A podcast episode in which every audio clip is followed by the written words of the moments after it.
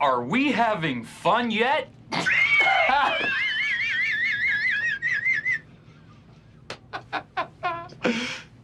right? From those commercials? Beer commercials. Right?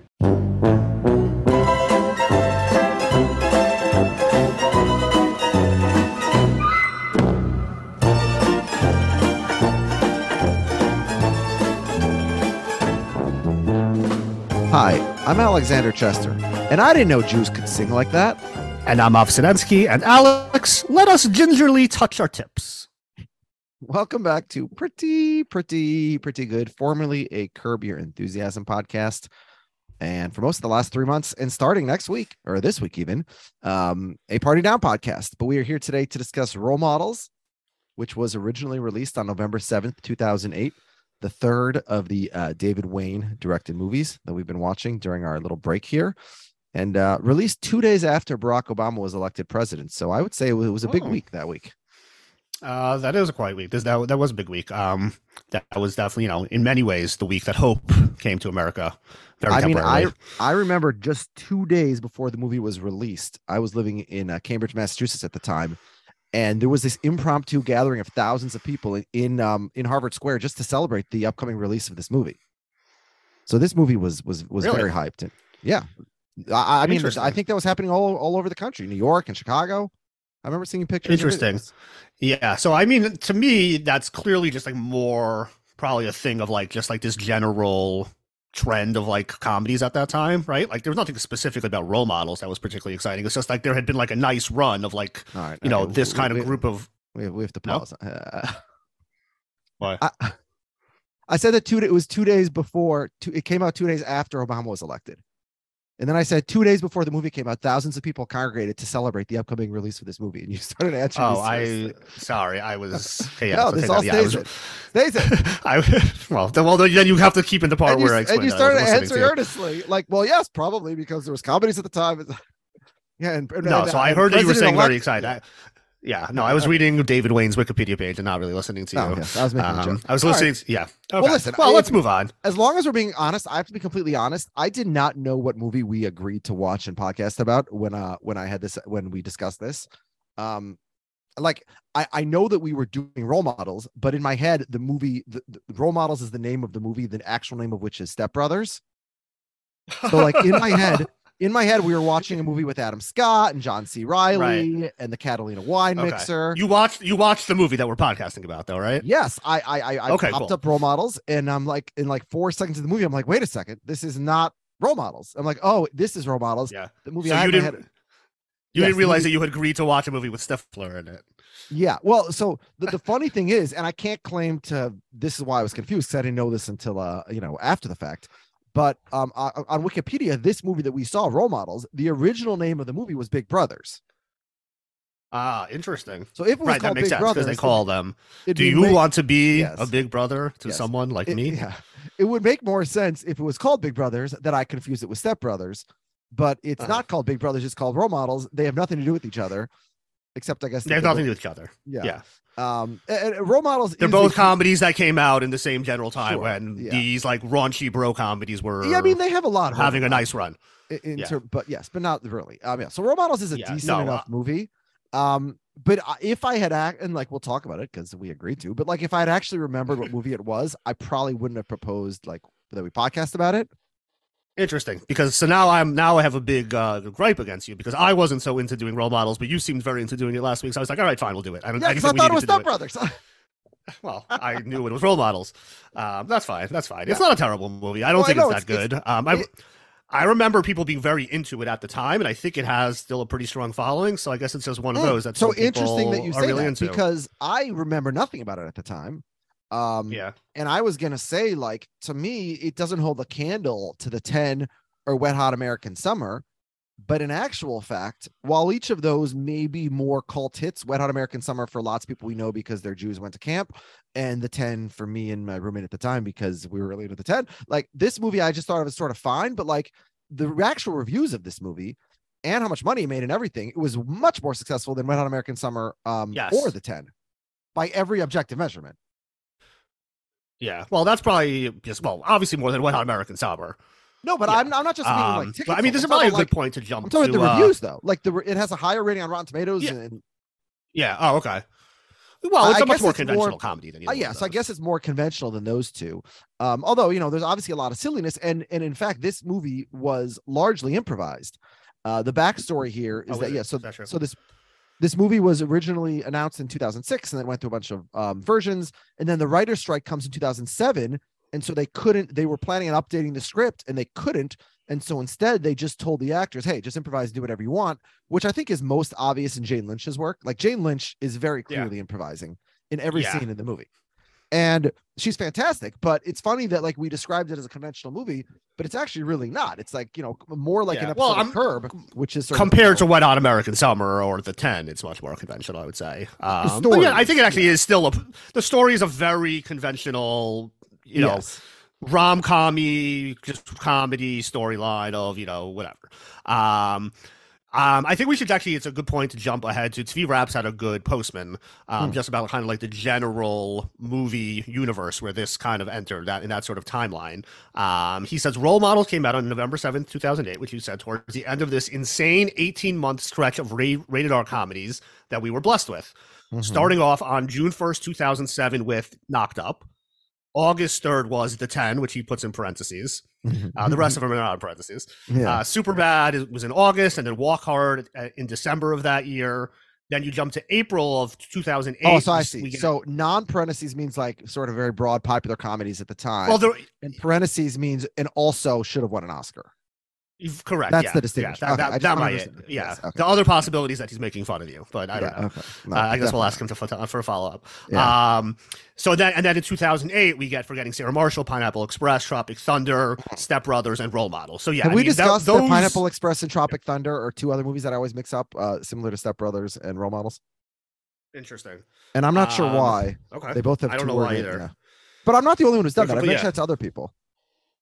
Yeah, the only movie on here I have not seen is Walk Hard, which I know I should see. I've seen, and I've seen clips of Walk Hard. The Dewey Cox story. Uh, Um, I did see that. I think for the first time in the last like couple of years, like not when it came out. Uh, it's good. It's. I saw it. I think because some other podcast, possibly either um the movie ladder with Zach Brooks or um um there will be pod with with John and Sammy and maybe you at the time. Some podcasts Uh, No, I, I, I, think it was movie. I think it was movie ladder. Okay, they talked about it as being sort of like on, the yeah. ultimate version of a mockumentary of a band. Uh-huh. So, or it might have been, or I don't know, it might have been another podcast, not not one made by friends of mine.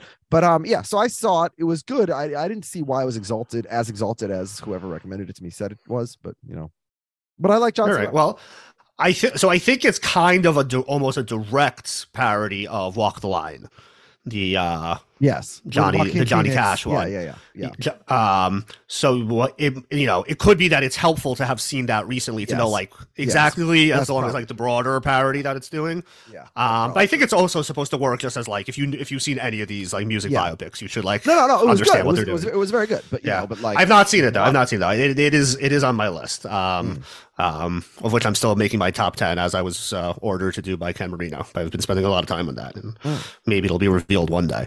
Well, speaking Um, of postmen that are asking us to rank things, I was going to wait till the postman, but uh, you know, now that I've segued it, Ian Rosenblum in the Postman asked us to rank um, the power rankings of the post American Pie careers of the stars of American Pie. Now, one might wonder why would we be ranking people after a movie that we're not podcasting about? Right. I think Let's- it's because somebody mentioned Natasha Lyonne in the group. Right? Is that Oh, was that okay. what Well, I mean, it? well, and also I assume because Stifler is in Seann William Scott is in the movie that we're Oh yeah. yes. Okay. Fine. Stifler. no, Um, but for- yeah. but so I actually, but, but okay. do it? Before you do that, I just want. Yeah. I did not. Uh, but I'll kind of just piggyback off whatever you do. Um, he does. He does mention at the end of his email that. Oh, sorry. Um, Back to sweet. he says, you know, not sure we'll ever have a run of comedies like this again. And I was lucky enough to see them all in 10th, 11th grade, which definitely shapes the way I view them. Um, and that's certainly like a very important point for me in examining this movie because I'm, uh, you know, you just mentioned him, but I'm sure there was a period in my life where I thought Stifler was like the funniest thing. Um, Yes. He's not. He's not. He's not the funniest thing. Well, so hold on. So to that Uh, point, uh, Svi's talking about how he was in 10th and 11th grade when these movies came out. I think that's even more true for us because we were literally in that age when when we the were first 10th, 11th grade when American when Pie. American Pie yeah. comes out. And American Pie it was such a huge deal at the time because there hadn't really was- been yes. a rated R comedy since Porky's, which was like 16 years early. It was like 1983 or 84, something like that. And American Pie was such a big deal that I also remember that we were not, I think we were 15 when it came out. We weren't yet 16, or we were came 16 out in we were- 1999. Yeah, we were, yeah. So we were 16. It came out in August of 99, like right before 10th grade Yeah. started, I guess, or 11th grade started, excuse me. But we were 16 Yeah. and you had to be 17 to get into rated R movies. And some theaters were actually strict about that, which seems insane now. But, um, Yeah. and I remember it was like it wasn't always like it was sometimes hard to get in to see the movie, even though these movies were clearly geared towards us or people our age. But because there hadn't been a rated R comedy, like so what Svi talks about is all these other rated R movies that come nine years later. But like there was sort of continuously rated R movies post American Pie, but American Pie was the first one in forever that was geared towards like teenagers. Yeah, yeah, no. American Pie was groundbreaking. Um, like everybody saw it. It was like all the four of them, different, you know, slangs and references Yeah. and all the different things that were derived from this movie were like huge in like our generation zeitgeists, like for a very long time. Yes. Um, and it like ushered in like this wave of like raunchy comedies with like nudity in them and frat parties and all these types of things that were kind of like on the DL from, as you said, for like probably for like the 80s. Like most of the 90s, Yeah. stuff did not real Did not really exist. American. Pies were brought it back. I mean, they were obviously Uh, rated R comedies, but they were geared towards adults. Yeah, but I don't And not even they yeah, were- not raunchy. Yeah, not so but yeah, not question. raunchy like this. Did it go too far in the sense of this movie, Role Models, for example? It's not exactly clear to me who it's for. The message seems to be more for younger kids, frankly, than than people who are watching rated R movies. Could you have taken Right. out the two like naked women and like a bunch of the F words and had 99.9% the same movie, but have it rated PG 13, and then it could be more for like Right, you know, replace kids 10 Stifler with like someone more wholesome. No, you can have Stifler still. He can be he can be made it could, it could have been No, made you like wouldn't have Stifler. But but okay, but so so back to the point you were just making. The movies in the '90s were Jim Carrey and Adam Sandler movies. Jim Carrey and Adam Sandler are not wholesome; they're very raunchy, but they just don't curse or have nudity. So their movies are rated PG-13. Right, sixth they were more geared. them. They were more geared towards children. They were much less adults. Like they weren't all like, all about. But like, even and I think I mentioned this on 32 Fans. Like, um, I recently my kids were watching uh, um were watching the first Ace Ventura movie. The first scene in that movie is a blowjob scene. It is completely not acceptable for nine and ten year olds. However, when Uh, I saw it, I didn't even get it, and they didn't get it. But there's a either, difference between a movie like Ace Ventura, which has a sex scene or two Oh in no, it, no, I and a movie like and a movie like American Pie, where the entire premise of the No, no, movie is everyone wants to have sex. All No, no, exactly. That's the. But I'm saying that this movie, Role Models, is essentially Ace Ventura if you take out two boobs and six F words. Okay, right, right. They Yeah. could they could take And out the moves yeah. and make it So more so this movie suggestive didn't than need to be ra- yeah. So that's what I'm saying. I might have went too far. I don't think this- movie needed to be rated R. Yeah, you're right because the heart of the movie is the kids, the two kids, and like them like getting acceptance from And in someone theory, finally. one of those kids and- should not even be allowed to see the movie that he's in, although he says more curse words than anybody. Right. but like yeah, he's too young. Um. All right. So yeah. So sh- should should I do my Okay, so my we- American Pie Power rankings? You could do your American Pie rankings, Sure. and I'll try to. uh Sure, I'm gonna pull okay, up some of these wiki pages as we I go. did. I did the 14 like main characters. The 14 characters I remembered from American. Pie. Fourteen. Okay. So Okay. starting with number 14, uh, Chris Owen, who plays the Shermanator. And I'll, Okay. I'll I'll read from his Wikipedia um, page. In 2014, a New York Daily News article reported that Owen was working as a waiter at a sushi restaurant in Santa Monica, California. In the article, Owen said, "Life doesn't always go the way you planned." So I think it's safe that uh, to put Chris Owen at number 14. All right. Okay, well, so yeah, well, we can slot him in there for now. I'll, Sure. I'll, I'll tell you if I agree or disagree you'll with your rankings. All right, number we go. 13, I have Thomas Nicholas, who plays Kevin, who was coming into this movie as famous as anybody for kids our age because he played Rowengartner in Rookie of the Year. Mhm. So he's the star in like one of the top kids movies for us. Right, and he also is presented as the star of the movie. Yes, he also like played original- a kid. in- like as he, you. He played the main guy in a kid in King Arthur's Court, which came out right after Rowengartner. So he was like a legit child actor for Yeah. people our We age. really should just do an episode of American Pie if we're gonna do this, but like whatever, I guess. Sure. Okay. Whatever. uh, but that's not this podcast. But uh, one Yeah, I of my friends guess. should do that. Um. Okay. So that's number thirteen because he ha- really since then he hasn't done too much. Um. All right. Number, number twelve, I have Eddie Kaye Thomas who plays Paul Finch. Well, are we taking are we taking their personal lives into account? Uh, whatever you want. Sure. Okay. Yeah. Well, you want to rank, move him up or down because of that? No, I'm just curious. Oh. Uh, number 12, I have Eddie Kaye Thomas, who played Paul Finch. Uh, he, according to, is the only person other than Eugene Levy who appeared in every American Pie sequel down to the direct to video ones, Uh huh. which gives me, and also just how he looks, he sort of gives me um Gunther. So I think that makes him that that makes his that makes his uh ranking lower to me. Yeah, well, that's why I'm third from the bottom. Okay. Okay, uh, but it's not like the other ones. Oh, he's from busy Sta- doing al- better also he's from Stat he's also from Staten Island, which Yeah. is very low low rank. Uh, Uh, now, but now he did play the Jewish doctor in Harold and Kumar, um, which is something that he did. Uh, as you noted, born in Staten Island to a Jewish family. Uh, he um, his Wikipedia page is really running out of things to say. It says he grew up opposite a train station in the neighborhood of New Dorp, but then that's it. There's no like further information about that. Like, why is that relevant, right? And then it says Yeah. he adopted the name Eddie Kaye Thomas as a stage name for his acting career. His legal name is not publicly known. oh, I didn't So know that was a thing you could do. Yeah, so we don't even know who Eddie Kaye Thomas's real name is, but we do know he grew up opposite a train station in the neighborhood of New Dorp. So yeah, so Eddie K. Does Thomas. Does the IRS know about this guy? Yeah. so I have him at number twelve. Um, it- it's sort of like he, how he um, starred in the Diary of uh, uh, Anne Frank opposite Natalie Portman in Hmm. at age seven. oh, oh, that's pretty good. Okay. Um, Natalie Portman, whose um, uh, real name is Natalie uh, what Goldfinch, Goldschmort. No, no. I think Schlegel or something. Yeah, like something very Jewy and uh, less less smooth than Portman. All right, number eleven, I have Shannon Elizabeth, who plays Nadia, uh, the breakout star in many ways of American Pie. Hershlag. um, Like Oh, Hershlag, yeah. I had like the um, right c- c- letters. yeah, you were I close to mushed them wrong. I mean, Nadia was like the primary reason that when we were in 10th grade, speaking for myself, but probably you also, like we, we saw this movie in theaters multiple times. I actually did not. I saw it No. at somebody's house for the first time. Oh no, I saw this movie in theaters at, at the I um, maybe I was like away for the summer and I missed it. Whatever No, it was. I, it was- I it saw was it many many times on cable or whatever. it was back. It was Uh, back. Well, on cable they probably would, but no, it was back. It was the first week of school starting in 11th grade, and we went down to the AMC theater at 68th and Broadway. Um, Nice. no, excuse me. The theater was like at 69th. 68th was the um. Oh no, 67th was the Barnes and Noble. Anyway, we went to that movie theater and saw this movie two or three times because of uh, Yeah. Shannon Elizabeth Nadia. Um, and by the way, in hindsight, like putting a camera up. She's very good. She's very good in this movie. Let me Yes, say. but putting a she, camera should up in, have, like, a- she should have won many video- Oscars there. a- a She should have been best, best actress, best supporting actress. We're talking past screenplay. opposite directions. Yeah. You know, I'm saying that putting a, a video uh, a video up and illegally videotaping her is like super criminal and probably would never fly in Oh, 2023.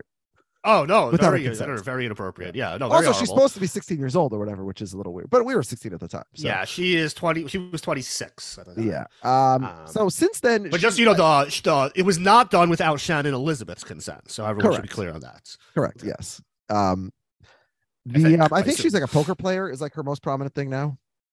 So Um, yeah, it looks that way. That's what I'm seeing here. yeah, Um, oh, she's from Cape Town, just like your mom. Mm, Does your mom know Shannon Elizabeth? I thought she's Lebanese or something, She's a, she is Lebanese also. Her father's of Lebanese ancestry. Hmm, but also some okay. Um, yeah. So, She's yeah. So, uh, oh, she Yeah, was married to Jason Reitman. Shannon Elizabeth was. Mhm. Cool. All right. Uh, number 10, I talked about uh, Shannon Elizabeth uh, being the breakout star of the movie. The real breakout star of the movie was Jason Biggs, um, who Yeah. plays Jim Levenstein, who uh, is extremely Jewish in this movie, obviously, was also in a Woody Allen movie later, where I remember in an interview, Jason Biggs saying, Woody Allen refused to believe that I wasn't Jewish, which Yeah. is like, yeah, he gives off big Jew energy. Um, but other than uh, not being really Jewish, Jason Biggs hasn't really done that much since then. So So I would say he's probably he's done a lot, but nothing else that's been like that. Yeah, good. like he was Meaning, on like, Orange. He's the New worked a lot. He plays like the he plays the the boyfriend or the husband of the main character in Orange is the New Black who goes goes to jail at the beginning of the season, the series, basically. Right.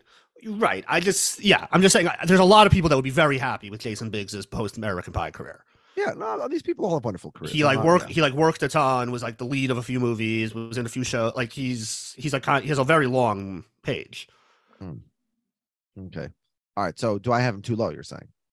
Well, let's see. Let's see. I, I'm I'm curious to see. I, I don't know all these people's careers all Yeah. off the top of my head. I Okay. didn't do any research for this. So. All right. Okay. So Um, I'm, I'm, I'm gonna say maybe you're sleeping on him, but let's see. okay. Let's see. At number nine, I have Chris Klein who plays Oz. At the time, I I, I think Chris election comes right after this. Is that right? With Reese Witherspoon. I forget the order. no, right before. But I'm- election. I'm, seeing. Okay. So Yeah. So election comes out right before. So he's big because of that. Um, and his career did not really turn out. You thought he might be almost like what Chris O'Donnell was like a generation earlier. Um, Um, but he Mhm. does not have that huge career. And he's on a Netflix series right now called Sweet Magnolias, which I'm not familiar with. But um, No, yeah, I'm so not Chris familiar with it is- either. But yeah, so so so far, I would put Jason Biggs ahead of him, and not not even particularly Okay. close. Okay, all right. Uh, number eight is where I have Tara Reid, uh, Vicky. Tara Reid, Tara okay, Reid- yeah, sh- yeah. she'll she'll probably stick there. Yeah, Okay, so she um she's obviously Bunny Lebowski, which is her most prominent Mhm. important role to me personally. She was in all five of the Sharknadoes. but that's before. But that's before, Bunny Lebowski is before. Yeah, the Sharknadoes are right? So that's after. not so that's not relevant to this exercise. Yeah, I'm just mentioning it. Um, okay, that's fine. Okay, so she's in five Sharknadoes. I think she's sort of most famous for being herself. She's sort of famous as Tara Reid, like she has like you know reality shows she's on. I will note this: her last 14, not an exaggeration, her last 14 movies don't have their own Wikipedia pages, which is not ideal. Oh no, Go look at her Um, filmography on Wikipedia. 14 movies in a row, Yeah. no Wikipedia page. So she was nominated for a Razzie I'm um, sure for my boss's daughter. I I most think of her with uh, the recurring character she plays on Scrubs. Hmm. Um, which I, which I thought was very funny. So Oh, that's okay. that's well after this, Yeah. Um, that is in 2003 to five. So yeah. Okay. Right, number Oh, seven. she was in Saved by the Bell, the new class. I did not know that at all. No, I think she's busy, but very much uh, almost as a self parody. Yeah, yeah, Yeah. Um, she's definitely much more famous than Jason Biggs. I don't know that her. She's been more Sure. successful. Although, let me put it this way: Jason Biggs is pri- like will be most famous, no matter what, for sure, for American Pie. Yeah, Well, that that's probably true for what? no, I think that um, I think that Thomas Ian Nicholas is more most famous for his kid acting, like Rookie of the Year, whatever, right? Yeah. pro- Well, for us, yeah, for people who were younger Yeah. than us who never Sha- saw those movies. Yeah, Shannon Elizabeth is probably most famous for American Pie, also. yeah, Chris Klein, I'd say Election. yeah. Yeah. All right. John Cho is next. I have him at number seven. He is most famous for Harold and Kumar, which comes out after this. Sure. Um, he's also uh, prominently involved in some Star Trek thing that I have no familiarity with, but seems pretty famous. Uh huh.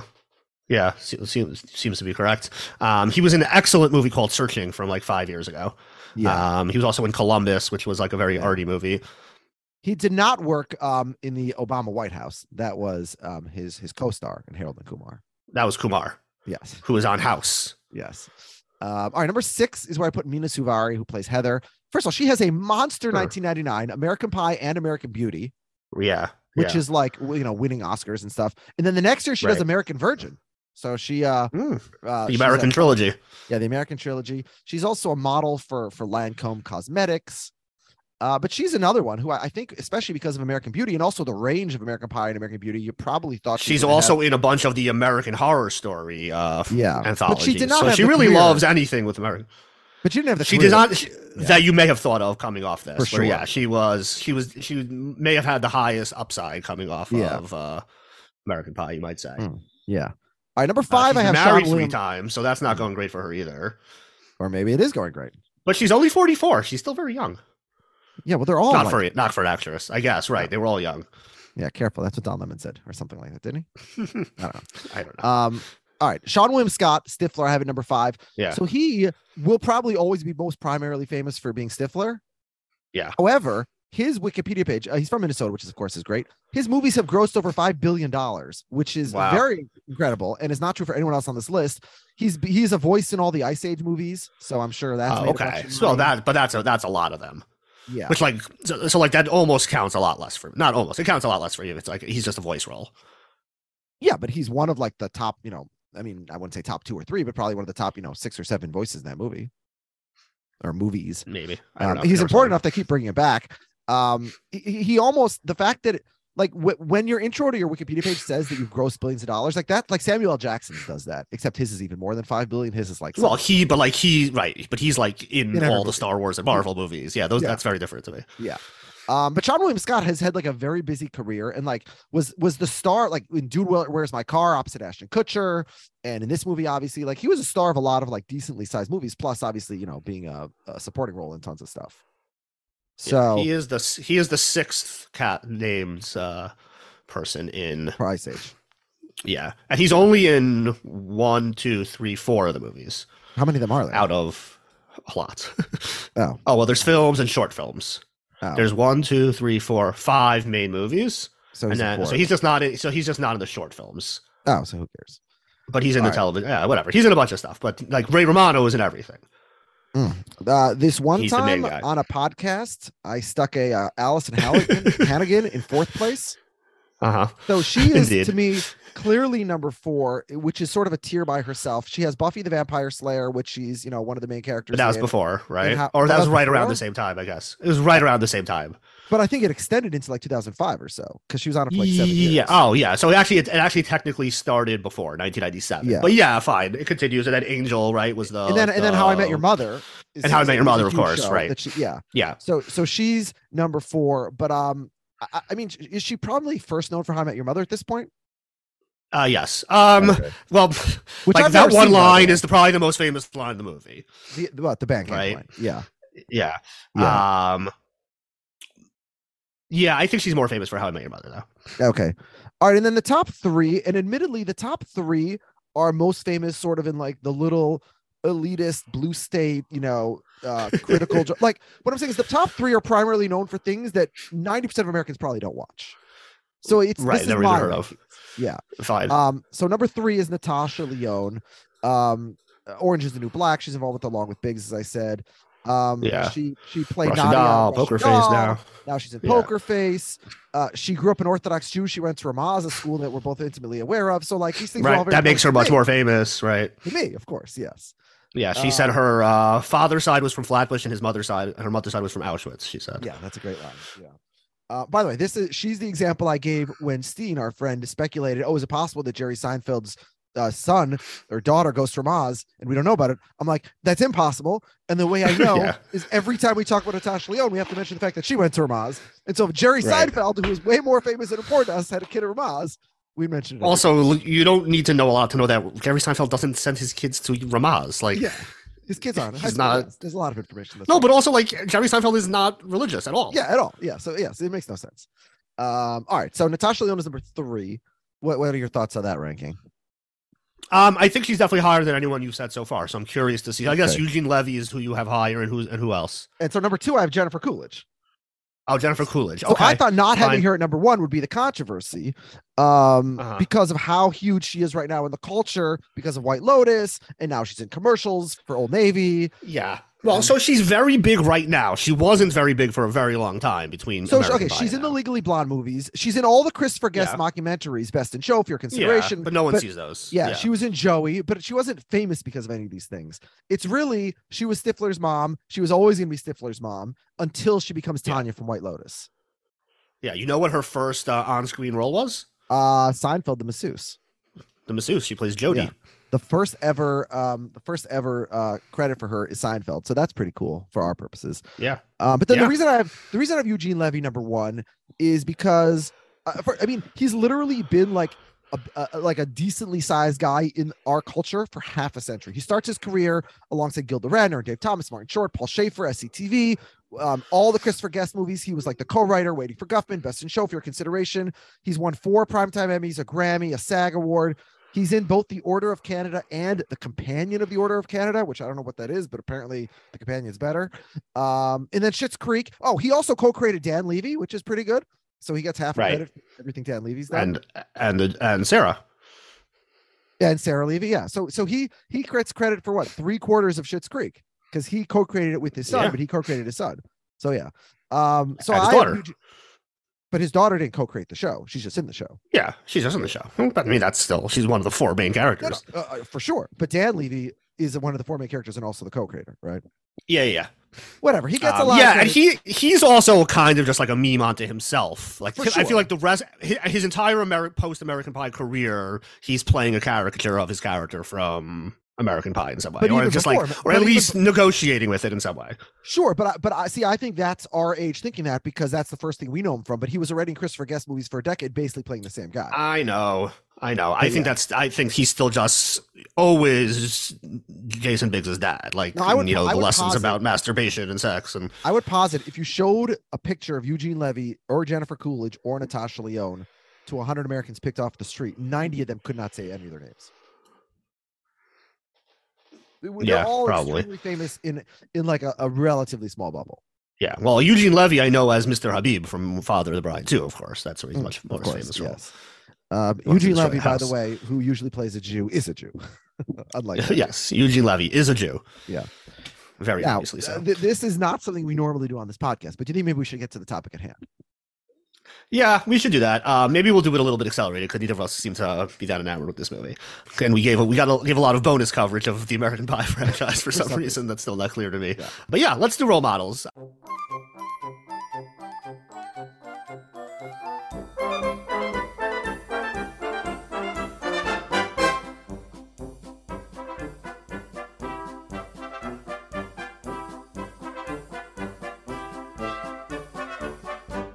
Where you know we have the aforementioned Stifler plays Wheeler. Uh, we have Paul Rudd, uh, two Paul Rudd movies I saw this weekend. The other one being, of course, Ant Man Quantumania.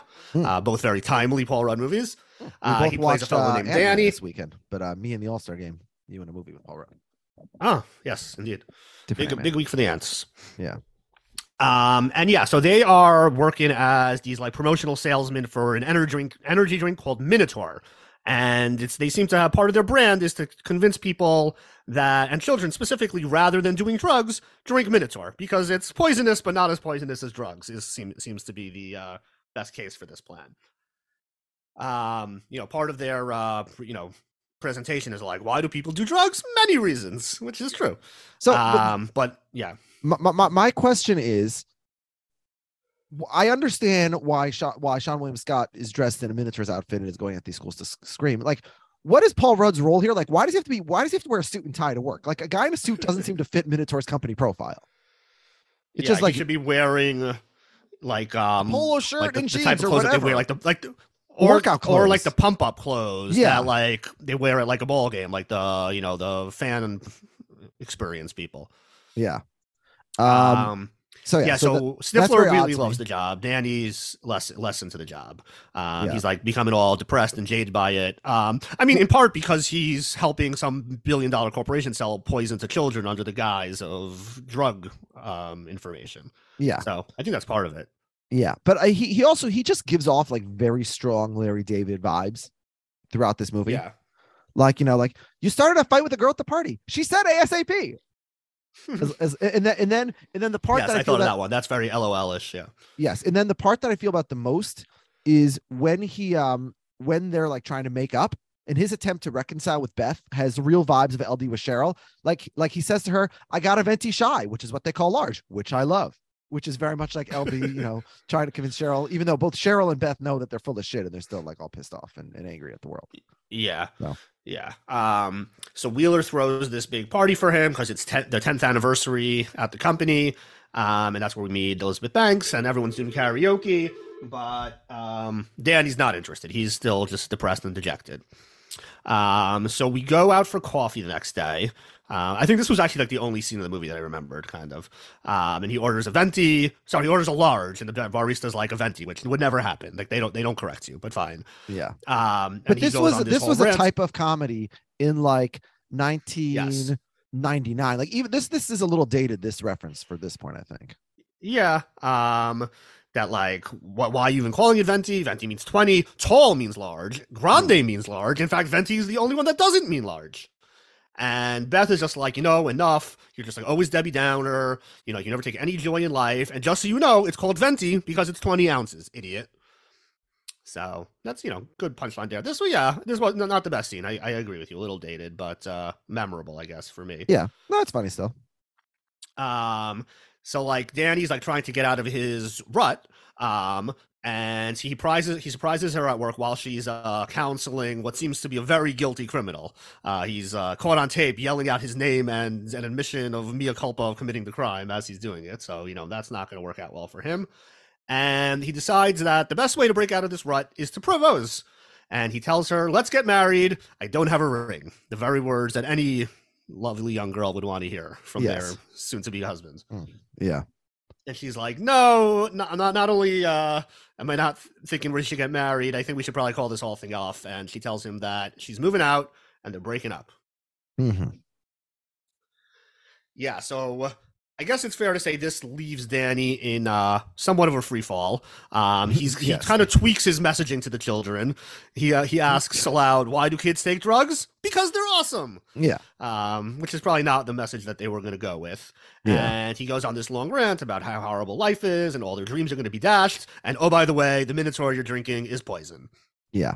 And to make matters worse, as they head out, they see that their Minotaur truck is in the process of being towed. And rather than, you know, deal with By it in by Louis sort of normal CK. way. Who drops a uh, F A G G O T in his first line, which seems very on uh, very on point for Louis C.K. Uh, yeah. Um, so Danny tries to break the the truck free, and he can't. Um, and he almost um, nails the security guard and crashes into a statue and knocks that over. And they are arrested and charged with a whole bunch of bad shit. Yeah. Now, what I don't understand is why Wheeler, and then the reverse will be true later in the movie. Why is Wheeler responsible for any of Danny's bad behavior? He's done nothing wrong. He was just sitting in the car where this other guy went nuts. Yeah, um, I suspect that's often the type of thing that happens when, you know, if you're you're hanging out with the wrong people, they just arrest everybody. Oh, you might get arrested, but you wouldn't get charged if you had a you know remote kind of lawyer. I don't know. Anyway, but Um, listen, we don't have a movie otherwise. If they brought, if they're not both going to uh get this, uh, Yeah. yeah, Um, and so yeah, so they go to Beth. They're like, "Oh, luckily my ex girlfriend is a is a great criminal lawyer." Um, and she's like, "Yeah, you're kind of fucked, but luckily I was able to make a deal with the judge where rather than getting 30 days in jail, which seems very excessive, um, you're gonna get 150 hours of community service, which seems like almost nothing. Like 150 hours of community service should, is not equal to 30 days of jail for me. Like, of course not. But also, none of this makes any sense. Like, what exactly is Sturdy Wings? It's an organization, as far as I can tell, that just provides free babysitting on weekends, right?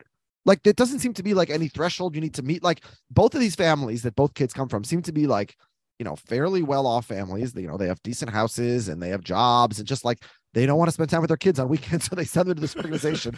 An organization, by the way, that trusts guys who are found guilty of these crimes to be with kids. Like, I would feel like- oh, that that's often the case with these types of programs now. No, uh, if you're getting community service, it's not to be one-on-one alone with children when you've been convicted of like like viol- or s- violent crime. I mean, you know, They weren't. No. I- I think you go pick like up acting like idiots. Like, yeah, yeah, yeah. I don't know. I, I don't know how. Yeah, I've never been through the system, so couldn't tell you. yeah. Um, but yeah, Um, so yeah, as you said, they're going to be working for Sturdy Wings. Hmm. It's a big brother, big sister program, and it's led by what I would say to me was the star of this movie, um, which wasn't a very high bar, but Gail Sweeney, Jane Lynch. She's bringing like ninety percent of the energy in this movie. Um, ninety percent of the laughs, in my opinion, as well. And I didn't even think like she was like that amazing. She was just kind of like kind of the upbeat scenes. Like every now and then we go back to her, and she's just like acting like a goofy fool and uh, making me laugh. And uh, she's a recovering addict who's now addicted to helping. Um, she's also a big, she's a BSer, we'll learn. And you can't BS a BSer. Will be a common refrain that we'll hear from Gail Sweeney. Um, among the other people working there, we'll see is um, Martin Gary. He was uh, the naked church guy from the 10, right? And we also have Key, right? Key from Key of Key and Peele is he's not he's barely in it. He's like kind of just like there. yeah, he's clearly an extra. He never gets to talk. It's interesting. So when did he Yeah. become? I think Key and Peele. Yeah, and how? Yeah. And when was that? Uh, I I'm know gonna guess obviously like during Obama 2011 or 12 or 13 it came out. Okay, so this is uh, so this is a little premature for him. Keegan Michael Key. Let's see. Was he in stuff though? Even. Yeah. He has a bunch of stuff without a uh, its own page prior. TV. Uh, he was in Mad TV. Oh, he's in a lot of Mad TV. Um, yeah, that's about it. Pretty much, he was in Mad TV, and Reno 911 around the same time, I guess. Yeah.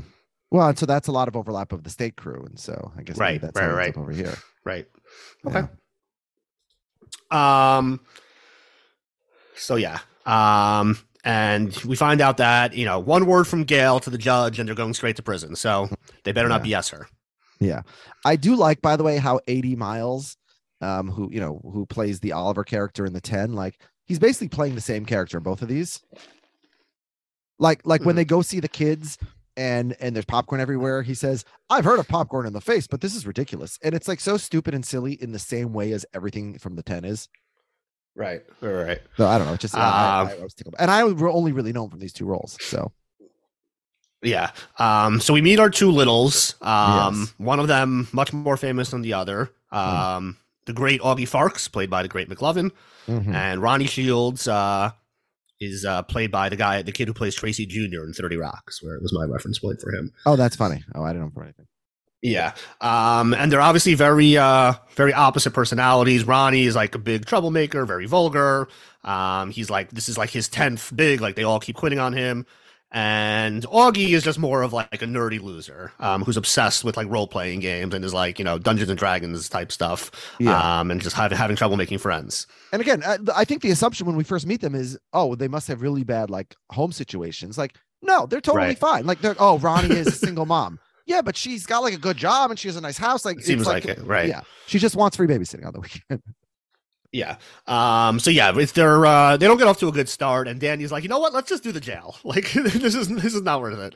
Uh, but Wheeler's like, no, no, let's give it another shot. Well, Wheeler says if I go to jail, I'm going to lose my job, which raises the question: How did they not lose their jobs after their performance at the last school? You would think. destroyed- yeah, You would think.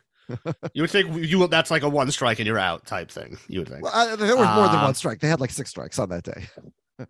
Well, fair. Anyway, yeah. Um, no, but meaning less like you know getting arrested, like on, on getting the job, arrested, which telling everybody yeah. not to drink your thing. It's poison. Telling them to do drugs. right, right, right, destroying the right, car. Yes, Yeah. exactly. Um, but yeah, so they stick with it, and they even start to bond a little. Things start to getting a little bit better. Um, we go out and like kind of we kind of see uh, Augie's medieval like fantasy role playing world. Uh, we meet Ken Jeong, who is the King Argotron. He yeah, I have a lot of make questions everyone- here. So Yeah. um, this is not my world, but I know enough to know this is called LARPing, right? Um, they okay. don't call it LARPing in the movie. They call it L A I R E. They call it lair, right? Yeah, yes, maybe that's a, is that like a trademark? Maybe Well, it's no- a no, thing I now. say. Well, it, it doesn't seem to be as far as I know, and based on my googling. So I'm very confused why they. Is it because maybe LARP LARPing wasn't famous enough at the time, and and and the uh, you know maybe the show just thought layer would be a funnier word or a better word. I don't know, but it's it, it sort of throws me off. It seems like a weird thing to say. Um, and then also I can't understand at all. Augie comes to these all the time, right? He clearly has relationships with all these people. Yes. His mom and stepdad aren't bringing him because they're against it. So who normally brings him to it? And I guess the answer is like he's old enough, he doesn't need a babysitter and come by himself, which again raises the question: What is Danny even doing here at all? Why is this guy part of this program at all? None of it makes any sense. He's like, He's Right. like he has like a whole he has like a whole social life. yeah, and his parents may not. I mean, it's not it's not like the most typical high school social life, but like he has a community. He's doing this thing. Yeah, uh, to, to quote Chris Rock, uh, we, when uh, his stand up from and Av gets nervous as I say those words. um, when he- he's talking about Columbine, and he's like, they complain they don't have friends. There were six of them. I didn't have six friends in high school. This is Chris Rock. I mean, yeah, Danny seems to have. Uh, excuse me, Danny. Um, um, what's what's his name again? Augie. Augie seems to have tons of friends. He's got a girl's interested in him. Like he's got a whole. okay, it's it's in like uh it's in this LARPing community, but still, he's doing great. Yeah. Yeah. Um, so Ken Jeong is the king, King Argotron. Um, he wants everyone to kneel before him. Danny pulls a big uh, Mordecai and refuses Yes. to kneel. Yes, great reference. Purim is uh less than two weeks away. Yes, yes. Um, he would not kneel. Mhm. Um, Heroic. yeah, Ken Jeong is gonna decree that he has to murder Paul Rudd and everyone who is a part of his race. Yeah. as revenge. Um, so yeah, so we uh we see Danny trying to like go to Beth and see, look, I'm doing, you know, doing this thing, I'm changed, like marry Yeah. me now. And she's like, no, you're an idiot. This is for the Yeah. best. Yes. Um, and we also get to meet uh, we we got to meet Lynette, the mom, and her boyfriend Jim, who's played by Ken Marino, who's a tremendous so- asshole. So this is weird. So Ken Marino's character never once mentioned in the show, but he's credited as Jim Stansel. Now, as you may recall, I said on the last oh. podcast, Oh. Jim Jim Stansel's mentioned Yeah. in every single Wain movie. yeah, yeah, ultimately played that. by Michael Cera in the Netflix series. Oh, interesting. here, apparently, and I don't even think David Wain remembered that Jim Stansel is the full name of Ken's character here, because in this AMA where he talked about this, he mentioned the fact that that Jim Stansel, we don't meet Jim Jim Stansel until Michael Cera. But that's Right. in the Netflix series. But that's actually not true because again, in the credits, Ken Marino's character is named Jim Stansel. fascinating stuff. Hmm. Um, Um, by the way, our full list of pretty, pretty, pretty good overlaps in this movie. I have Ken Marino, Paul Rudd, Jane Lynch, Joe Lo Truglio, Carrie Kenny Silver. Anyone else? I think that's the full list. um, sorry, I wasn't looking. Yeah. Let's see. Okay. Elizabeth Banks, we said Elizabeth Banks, yes. she's in Curb. Yes, she's in Curb. Matt Walsh. You said Matt Walsh. Oh, Matt Walsh also. Yeah, that's true. Yeah. Matt, I like Matt Walsh's character. He plays. He's he's one of uh, the king's guards, but he's a cool guy, unlike the king, who's a dork. Yeah. Yeah. Um. Oh, we yeah, skipped over it. I also don't see what skipped else. over the ridiculous scene where um where Ronnie steals Wheeler's car. Yeah. Um. It it starts with uh with Ronnie saying "fuck you, Miss Daisy," which is a great reference for an eight year old kid because I don't think any eight year old kids have ever seen Driving Miss Daisy. Probably not. Yes. Um, so obviously written by an adult. But um, Wheeler would never leave. First of all, for Wheeler would not leave Ronnie in the car, and he certainly wouldn't leave the keys in the car. That's completely insane. Bring them both Oh, into the car. Stifler's an idiot. Yeah. There's also um when Ronnie carjacks Wheeler, you can actually see a stuntman driving the car, like in the parking lot. Ah, the interesting. That not even wearing the same color shirt as Ronnie, so they didn't try Ah. yeah, they did. Yeah. Um, yeah. So we meet uh, Ronnie's mom, Karen. Even she, even she thinks uh, Ronnie kind of sucks. She's like, "Oh, you have a great kid." She's like, "Really?" Um, and uh, we see that um, Ronnie learns about Wheeler's favorite band, Kiss, and most importantly, he learns that all the songs are about dicks. Yes.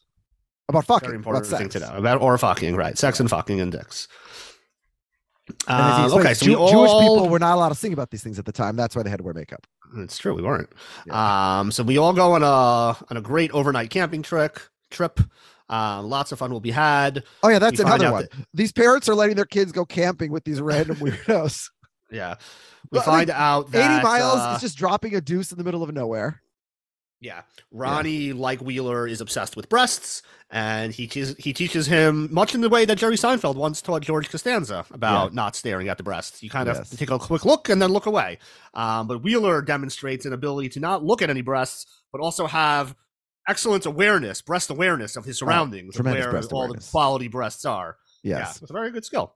Yeah, I agree. Um, so yeah, so first the church naked church guy tells a you know a horror story, and then Daddy tells them a real horror story about Yeah. children who are kidnapped and sold into sex trafficking. yes. Um, Um, Okay, so this is the part I don't understand. So Wheeler and Connie decide that they need. So Connie is this attractive uh, woman in the Big Brother program who Wheeler's always hitting on, but she's engaged. But it turns and, out oh, that, and she's always been like refusing him and like Yeah. saying like, "Why are you talking to me? I'm engaged." And then Yes. all of a sudden, yeah, we discover that there's no cheating outside the Los Angeles area code. yeah, which is not my understanding, but I guess you know every couple has. Well, no, she, rules. yeah, I don't, yeah. Um, but but Wheeler, so um, Danny has brought Ambien to help him sleep because he's got sleep issues. But Wheeler and Connie need Ambien for the sex, and that I don't understand at all. Why Well, I do don't know that they need it for the sex. No, so they are they are trying a thing, which I've heard is a thing that if you take Ambien and then force yourself to stay awake, you get like extremely high. So they're trying to get Oh, extremely high on oh, oh, Ambien oh, and what- and oh, have sex. Oh, I yeah, see. so it's like kind of like an ecstasy type thing. Um, I have never tried this, but this is what But I Ambien, Ambien is supposed to make you fall asleep. yes, Ambien is a sleeping drug. Okay, so you t- so you take medicine that's supposed to make you fall asleep, but then you try not to fall asleep. We and try to stay awake, right? By the way, we're not endorsing Correct. this behavior. Yes. We don't understand any of it. Drugs are awesome, as the movie says, but you know, you should only do it under the supervision of a doctor. Yes. Um, fortunately, I'm married to one, but I've I've never done these drugs anyway. Um, Yeah. but but but but then. But then, okay, so Wheeler obviously this will backfire. They'll both fall asleep. Uh, they don't seem to get to uh, complete their sex to their uh, enjoyment. But then Wheeler will seemingly suffer no consequences for passing out on drugs naked in front of all these children. Um, And n- neither will Connie. Well, I, well, who is Con- oh Connie's in the program too? Yeah, so Connie should be in the most trouble, you would think, right? Well, I mean, she was just naked in a tent. Wheeler was naked. in I guess she was naked in a tent, right? Yeah, Yeah. so were right. Um, the question though is why is Danny at all in trouble? Danny did nothing wrong. Yeah, well, Danny uh, will basically this be in instance. trouble for defending this kid from his asshole parents. No, but just, but right now Yes, they get they get they get, get collectively in summoned to jail. yes, They get right, Which So is it's, a it's the reverse of opposite before, the original yes. arrest. yeah, Yeah, exactly. So these two, basically, they're just they're just linked. They're linked. They're like a minotaur. when one's in trouble, Yeah. the other's in trouble. The other is right. But as he's long up, as- she's down. Every time we get a Jane Lynch scene, as you said, it, it's it, to me it's so obvious that she's improvising her lines. The reactions Yeah. of Seann William Scott and and um Adam and um not Adam Scott, sorry, and Paul Rudd. It's so obvious that they're reacting in real time to Jane Lynch's insanity. It's it's delightful. It's phenomenal. It's the best part of the movie. Yeah. Um, and this is where really, you know, things start taking a turn for the better. Like they're, you know, we see them have a nice day at the beach, a day at the arcade. They're doing all sorts of fun places. Danny's getting involved with the medieval uh, live action stuff. Um, And the um, I guess like kind of like the turning point of the movie, or the you know the big climax in the middle is this uh, day of battle where Augie sneaks up behind the king when he's not paying attention and kills him and the king doesn't uh he doesn't admit. Um it's almost like if let's say there was like an election right for example. And the current let's say king lost the election and he's like no i didn't lose the election. They cheated in the election. I want to stay and be the king. And he makes up a bunch of lies and gets a bunch of other people who are scared of the king to disagree with the king and say that he really lost um in the battle. And they makes like you know they make he makes a whole big to do about the fact that he didn't really lose um, and- and now, I mean, obviously, like we a- wouldn't really have that in real life. well this seems like a huge flaw in, in this whole game because yeah if you're gonna participate like this this is not a game with like real consequences. It's for fun. And if you're gonna cheat yeah you def- because it's basically based on you know honesty and self-reporting yeah you defeat the whole purpose of it. Um and it is interesting because everybody else seems cool with it. Like even the king's guards like matt walsh he, he has that endearing scene where he gets killed later by paul rudd. And he's like it's fun though right and it's like it's sort of it's cute like everybody's into it except for uh, the king the king's a dick ken jeong The king is a huge dick. He's yeah, he just has no none of the right energy. Like you're No right, you're gonna do this. Like, what are you doing here? Like, this is like a big like win for you that you get to still be the king in the fake thing. Like, Yeah. I mean, I understand how it could be live your life. because it's really important to him, but like, I guess, I guess. especially to a child.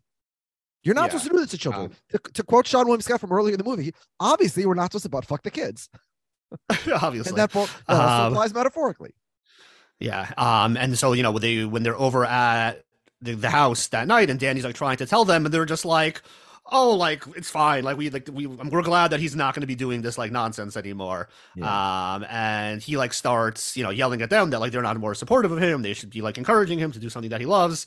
And they basically kick him out of the house, and he says, you know, I'd be psyched if he was my kid, which you know is Yeah. nice that we see he's actually taken something to this this kid. Yeah. But Um, oh boy, will he be in trouble for defending a child before this child's Yes. obnoxious parents? Yeah. Now Stifler, on the other hand, Yeah. genuinely fucks up here. Um, Well- t- Uh yes, we'll get to that. Okay. okay. Um, he takes Ronnie with him to some like frat party. So like for starters, like not exactly the best, but okay, fine. Uh, as long as he's Not you not know, a good environment. supervising him, Yeah. not the worst thing, but not ideal. Um, Okay. and then when he However- gets approached by a Hold on. girl, What yeah. do, what does Ronnie okay, Ronnie and Wheeler have bonded over the observation of boobies and the the appreciation in general of sex. so you're saying that we, that Hold on, uh, Ronnie shouldn't be I- such I'm- a cock blocker. I'm not done presenting my case. The Uh-huh. word you just used, Ronnie literally says to Wheeler on the way to the party, "You better not cock block me." So Ronnie says to Wheeler, "Don't cock block me," and now Ronnie is essentially mad at Wheeler for trying to get some. So Ronnie is trying to cock block Wheeler. Uh huh. No, now you can argue trying to. rationally he's an eight-year-old child and he gets afraid and lonely. Yeah, I think he's an eight-year-old child who got scared and wandered home, and all completely legitimate. But Ronnie getting mad at Wheeler goes against character. Now again, the character is an eight-year-old. So, but anyway, Yeah. that that that's my um, defense of Yeah, so they both get kicked out of the program. Um, Ronnie for so Wheeler for abandoning a kid to have sex. Um, Danny's kicked out of the program for staunchly defending the kid and being supportive of him. Um, and Beth is like, "All right, I'll give you guys another shot. I'll try to defend you." And but you know, honestly, like I think that's going to be jail this time. There's only so much I can do. which is And insane. Like, Wheeler's like, this yeah. is the, this is the Good least bad thing they've done so far. Wheeler's like, this might be a good time to ask. Is that whole get out of jail free card for Monopoly based on something in real life? Yeah. Um, and Danny Wheeler, you know, start blaming each other. They get into a big fight, and their friendship is off. Yeah, I I played Monopoly with my son yesterday, um, and um, he uh, was short on funds, and he had a get out of jail free card. Well, so what I'm going to tell you is you can't play Monopoly with two people because everyone will will be short on funds. There's Oh, not it's enough money in the game with two people. yeah, you yeah. need three. Well, it's it's yes, it's very dumb. I agree. Um, Well, it- I don't. I think. I think it's fine with with with more three or more people. Um, it still is like a long game. It takes forever, but like it's just Yeah. not playable with two. It's it's first of all, it's just like everything is zero sum, and Yes, there's not the enough money in the game for it Yeah. to work. There's not enough money to buy the properties and and build hotels and all that. You need the third person. That's that third stack of cash, or you can just give more money to start. Yeah, or you can play with snake eyes and free parking and all those silly rules, and then cash gets recycled. even yeah. even that, like the properties are pretty expensive, and like they just you know, and Well, then the the, tr- it the it out trading for one of also doesn't work. the trading for properties also doesn't Yes, work. like trade, everything I'm course. giving you zero one. sum. So like Yes, with three, yes. it makes it so much more interesting. Yeah. Yeah. So basically, what happened is one person, which was me, uh, could afford to put some houses, and then that basically ended the game because he had no money, because he had no way to catch up. Yeah. So he tried to sell. So the reason I brought this up is because we mentioned the get out of jail free card. He said to me, "Oh, I think you're allowed to sell the get out of jail free card back to the bank," and I said, "You're not. You can sell it to me if you want." And he said, "No, you can sell back to the bank." I said, "For how much?" He's like, "Well, for whatever you want." I'm like, "Well, whatever you want. A million dollars. ten thousand dollars." The rule is definitely not for whatever you want. That Yes. I, that I'm sure of. I- I- it's I'm possible pretty there sure- such a thing. Well, the valuation is fifty dollars since that's how much you pay to get out of jail ordinarily. Yeah, So- probably. Yeah, yeah. So maybe it's worth a little bit less. but it's negotiable. All right. Anyway, um, yes, but unfortunately for for Stifler, also known as Wheeler, I guess is that intentional? That like he has a first name, but he actually he's like, no, no, call me Wheeler. He wants to Call me Wheeler. Yeah. Yeah. Um, so Danny goes to see the king and he convinces him to allow Augie back in to Seemingly. fight. Yeah, seemingly. He he says yes, but we find out that really He makes um, Danny he's kiss told the ring, everyone else. don't- literally. Yeah, don't don't yeah, don't let don't let him in. Yeah. because he's a big cheater. Um, and Wheeler goes back and like you know reunites with Ronnie, and like Ronnie forgives him, and Karen says, "Okay, we can see." And, and uh, Wheeler's like, "I want to hang out with him, even like sturdy wings or not. Like I like him. I want to, Yeah. you know, to be my friend now, which is nice." Um, so they all pull up in their like Kiss themed Minotaur truck. You know, they declare themselves the country of Chris- Kiss Myanthia. Mhm. And it's on, and this time Augie And just by defeats the coincidence, king. At the exact same time is their necessary court hearing, which they must attend in person in order to not go Ah, to jail. yes, yes, yes. Um, For which they will he suffer no defeats the king this time in plain sight, so everybody could see. Um, but as luck would have it, Sarah then immediately comes and defeats him. So he's like the king for a day, like um, Yes. or the heir for a day, like in uh, House of the Dragon. Now Sarah, Um, her her name in the in the LARPing is Esplin, which sounds like Espin Esplin, from those yeah. old ESPN commercials. Uh huh. Right. And the person she's played by Alexandra Stamler, I'm not familiar with her, but she gives off big Lauren Lapkus energy in this movie to me. Interesting.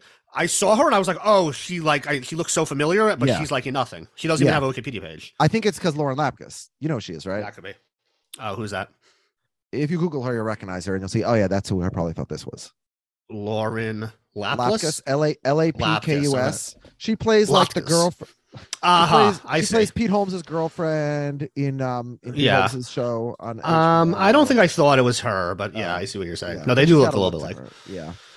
Um, Um, I also like so yeah, there's a Marvin Hamlisch, uh, great Seinfeld connection reference where Augie says that people say he looks like Marvin Hamlisch and he doesn't even know who Marvin Hamlisch is. uh huh. Um, what else? Oh, I like I like what they say. You know what I say to the naysayers? I say nay, which uh, which is reminds me, which is why I randomly sent you this article and then shared it on the 30 fans Patreon. I wrote an article like 15 years ago for baseball, the, the headline of which is the naysayers may say nay. Interesting. So yeah, they I stole the this that. joke for me because I made it in 2005 Uh, on some yeah, random blog. that you should. read. They should send you a royalty check. Yeah, the rule master. Um, The rule master in the beginning of the big battle is wearing a blue yarmulke for no explained reason, which is very funny. Uh, yes, interesting. And, and that guy, Um, the rule master, his name, the the actor is Nate Hartley. I don't know who that is, but he looks to me, he looks exactly like Martin Herlihy from Please Don't Destroy and SNL, Uh huh. Interesting. but obviously not him because he's uh he'd be Yeah, way too probably now. Um, yeah, and oh my the other thing, and you know this is so almost like in movies how in in in movies with real life battles. There's always time in the middle of like these real life battles of murder and like chaos around for like main characters to have like extended emotional one-on-one conversations and moments with of no consequence. Sure. And so Right. I like how uh, sort of to parody that in this movie also constantly throughout this chaotic battle, there's these long extended one-on-one conversations, and none of the participants get killed, you know, whilst having them. Yeah, that's good. So yeah.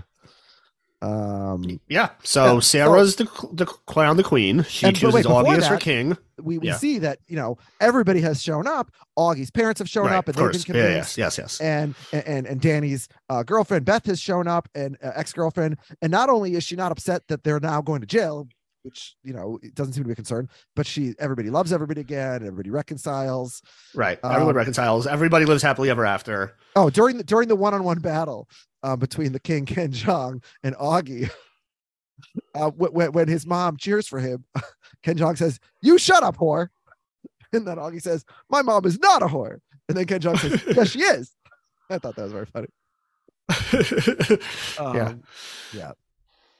And then um, yeah, so as you said, there's a happy ending for everybody. and um, we get one more great Jane Lynch scene where she says, "Now I don't want to be too graphic, but I used to sick, suck his dick for drugs." Which is the, the he in that sentence is the judge, which is how they get out of going to jail, even though they no showed the uh, the appointment. Oh, well, that's So- very nice of her. Yes. Um. Yeah. So she uh, she she brings in the uh, the dick sucking for drugs favor, and by the way, this judge probably shouldn't be on the bench if he's uh giving people drugs for us for sex uh for sex favors. That's my hot I guess not. Yeah. Yeah. Uh, maybe she says used to, so maybe he's also a recovered. He's all right. He's he's reformed. And I guess that's why he now now he's addicted to justice. Yes. So. uh, on that note, Ava, Well, I don't know how official any of these rankings really are. how do you rate this uh this movie? Um, I will say this movie is pretty, pretty, pretty good. Two and a half. Um, I think it's definitely not that great. It's below average. Um, certainly, like taking that list that Svi sent in earlier, it's near the bottom, if not the bottom of that list for me. Um, just like doesn't compare to me to that stretch of really great comedies. Um, yeah, like Paul Rudd is likable and he has his charming Paul Rudd, but like not his best. Uh, Stifler, um, not. I just like I'm not amused by anymore at this point in my life. Um, probably should have not been ever, but you know, whatever. I was a teenage boy, so it's okay. Um, and yeah, Jane Lynch has, has her moments. He brings some energy. The boys are are nice and charming, especially uh, especially McLovin. So it was cool to see him. Um, yeah, Ronnie's pretty funny too. Um, but overall, the whole thing just feels very paint my numbers to me. Um, doesn't do much and not great. Okay. Yeah, I'm definitely higher on it than you. First all, I got to defend Stifler there. Uh, Seann William Scott, I would say he deserves better because I always like him and stuff, but he's made $5 billion his movies have. So I think he doesn't need to do much better. He seems to be doing fine. But Yeah. um, yeah, I think he's very good. He's very funny. He, he's, he, he, is his range overly broad? I mean, again, it's broad enough to earn $5 billion in his movies. So it seems to be doing fine, but I thought he was good. I, I thought, as I said at the top, I thought this movie was fine. I don't know that I needed to rewatch it, and I wouldn't have if I had known what it was. But having rewatched it, I'll say that I enjoyed myself throughout. I'm not exact. I said this at the top also. I'm not exactly sure who it's for, for because the cursing and the raunchiness. It's a rated R movie featuring children in like a semi corny ending. It, it probably could have been rated PG-13, but as I also said at the top, this movie's reviews were much better than even the previous two movies we've we've uh you know the two sort of cult hits we've discussed so far. So this movie seemed to do fine. And having rewatched it accidentally, I'll say I enjoyed myself. So I will say it was pretty, pretty, pretty, pretty good. That's three and a half for me. So a little higher than you. A little higher than me. Oh, come on, be a come with guy. What about your come with guy or gal?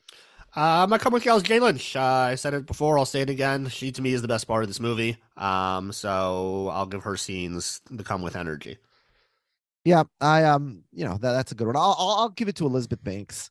I just think she should have been given more to do. I love her at everything she does, and she's she's good Yeah. here, but she's sort of a little bit playing the straight man. And let let her let her be on straight, right? Like we saw in Curb. She's good. Uh, she's good when she gets to be a bit more wacky, also. Yep. If I could, I'd sentence all 12 of you to death by my foot up your ass. Fucking assholes. What about the uh, the fucking asshole? Who's that? Uh, the fucking asshole is Augie's mom and uh, stepdad or boyfriend, whatever they are, um, who just don't see that this is like you know a good fun kid, and he so he likes something a little bit different, and they're just so discouraging. And some stranger off the street who's a felon is able to pick up on this in twenty minutes, and they're just uh, you know awful mean to Augie, and I don't like like it. They're fucking assholes. I wouldn't want them to be my parents. Yeah. Um, hard to disagree with, but I will give it to a different Ken. Ken Marino, great douchebag, but Ken Jeong, the king. I guess he Yeah. slightly redeems himself at the end when he dies fairly in the final battle, but you know, Yeah, it- no, only because everybody saw. Yeah, yeah, he didn't have a choice. Everybody was watching. Otherwise, he probably would have tried to screw over this child again. He tried to get this kid kicked out of like the one group that is his like joy in life. So yeah, all the Kens are big assholes, but uh, I'll uh, give the edge to Jeong over uh, Marino and company. and on that note, do we go to the postman or we'll come back to the postman? I guess since we uh we started with the postman. Yeah, we'll come back to the postman. Postman! Postman, come here! Here we go. Tell the neighborhood! All right, it's all Where the started. Shonda, Larry! Uh, uh, Larry uh, David! okay. None of you, you a lousy Jew! asshole. But you're a lousy human being! He screws the wife of a man in a wheelchair! Shonda! Maybe you should have given me some candy. You're a lousy Jew! Let's do the rest of Svi Raps's uh, postman. Oh, he has more. Okay. Um, he says, I, well, yeah, I just did, uh, we were talking about the movie. Oh, the so- relevant But you know, on this movie yeah. itself, he says, I love this movie, but I haven't had a chance to watch it in a while. Come with Guy is Paul McCartney and Wings for writing the banger Love Take Me Down to the Streets. The fucking asshole is the Minotaur Corporation for trying to get kids hooked on their awful shit. Actually, the schools that they present at. Why are they agreeing to this? To keep kids off drugs? Who's vetting this science? he gives the movie four out of five pretties and 20% not pretties. Oh, okay, that's pretty good. Um, oh, he actually says we should watch Walk Hard before uh, Party Down, but uh, we're, Well, we're not no actually going to fit There's in no anything before more before Party. Yeah, well, Yeah. it could be just the timing of when he wrote this, whatever. Um, he's been meaning to rewatch it as a companion to Elvis. Um, Jim Crumley says role models beat my expectations. The writing was a bit up and down, but the actors did a good job with it. Elizabeth Banks was a bit underutilized, but that is pretty par for the course for this type of movie. And he gives it three out of five pretties. Come with guys Wheeler. Decks them out in full kiss regalia for LAIRE. That's too much. Fucking asshole the king. Worst king since Burger King. And finally, Zach Brooks says, I'm Zach, and sometimes I call myself the booby watcher. It's not the most original joke, but I identify with Danny's coffee size rant. Never realized venti means 20. Latte Larry's would have had those fancy terms, would never have those fancy terms, sorry. This movie is such a 2008 time capsule, complete with Louis C.K. dropping a hard F bomb, but I'm kind of surprised how not funny Ken Marino was in this. Love Gun is a banger song. Come with is Gayle, but shout out to Matt Walsh in this. Fucking asshole, mid 2000s casual homophobia. And he gives the show, the movie, sorry, two and a half parties. Hmm. And that brings us to the end of the postman and the end of our uh, little uh, party down movie club that we've been doing the last few weeks. We did the 10, we did Wet Hot, we did role models. And whether you like it or not, we got Party Down back in our lives coming up at the end of this week. So that's really exciting. Yeah. Um, Don't you hate to be continueds on TV? I mean, the whole reason you watch a TV show is because it ends. If I wanted a long, boring story with no point to it, I have my life. and So I know we're releasing that's what we'll this- be talking about next. We're releasing this on Monday, something like that. And this Friday, season three of Party Down premieres. And I think our plan of is we're going to, at least for episode one, and we'll hopefully keep it this way, depending on what kind of feedback we Yeah, get. we're gonna have a very quick turnaround on that. Yeah, we're we're gonna release um we're gonna release the podcast as soon as the episode uh really airs. Um, because uh and so uh let your friends and family know we're watching Party Down and enjoy it. If they want to hear a podcast, the moment the episode airs on TV, you can come and download our podcast. Uh, because there will not have been time, we will not be having a postman uh in that episode, but you can still submit your postman comments, questions, complaints, jokes, whatever else you want, and we will cover those uh, in another episode later in the week. Is that the general Yeah, plan? so we're gonna, yeah, we're gonna at least for week one, we're gonna try it out, see how it goes. We're gonna split the episode into two parts. We'll have like a, you know, an episode where we cover the episode, and then we'll do like a feedback postman type show. Um, so you know, feel you know, give you a couple extra days. We'll probably aim to do that maybe like Monday night. Um, so you kind of have 48 hours from the time the show airs to send them in. Um, and you'll also maybe have had a chance to listen to our podcast by then. So you can also tell us why we're idiots and why the show is much funnier and much less funny than we say. Um, Mhm. and what you're excited about, what you're not excited about, what you liked, what you're looking forward to. Um, so that should be great. Hopefully, uh, we get some uh, new listeners out there who are interested in Party Down bringing back in everyone's lives. And if uh, this is your first time checking us out, we're excited to have you on board. If you've been along for the ride, then continue aboard. And just to be specific, uh, on next uh, next week on this podcast, the name of the episode, episode one of season three, is Kyle Bradway is Nitromancer. So we'll find out what that means. But Kyle Bradway is Yeah. Nitromancer. Looking forward. I'd like to know what that means.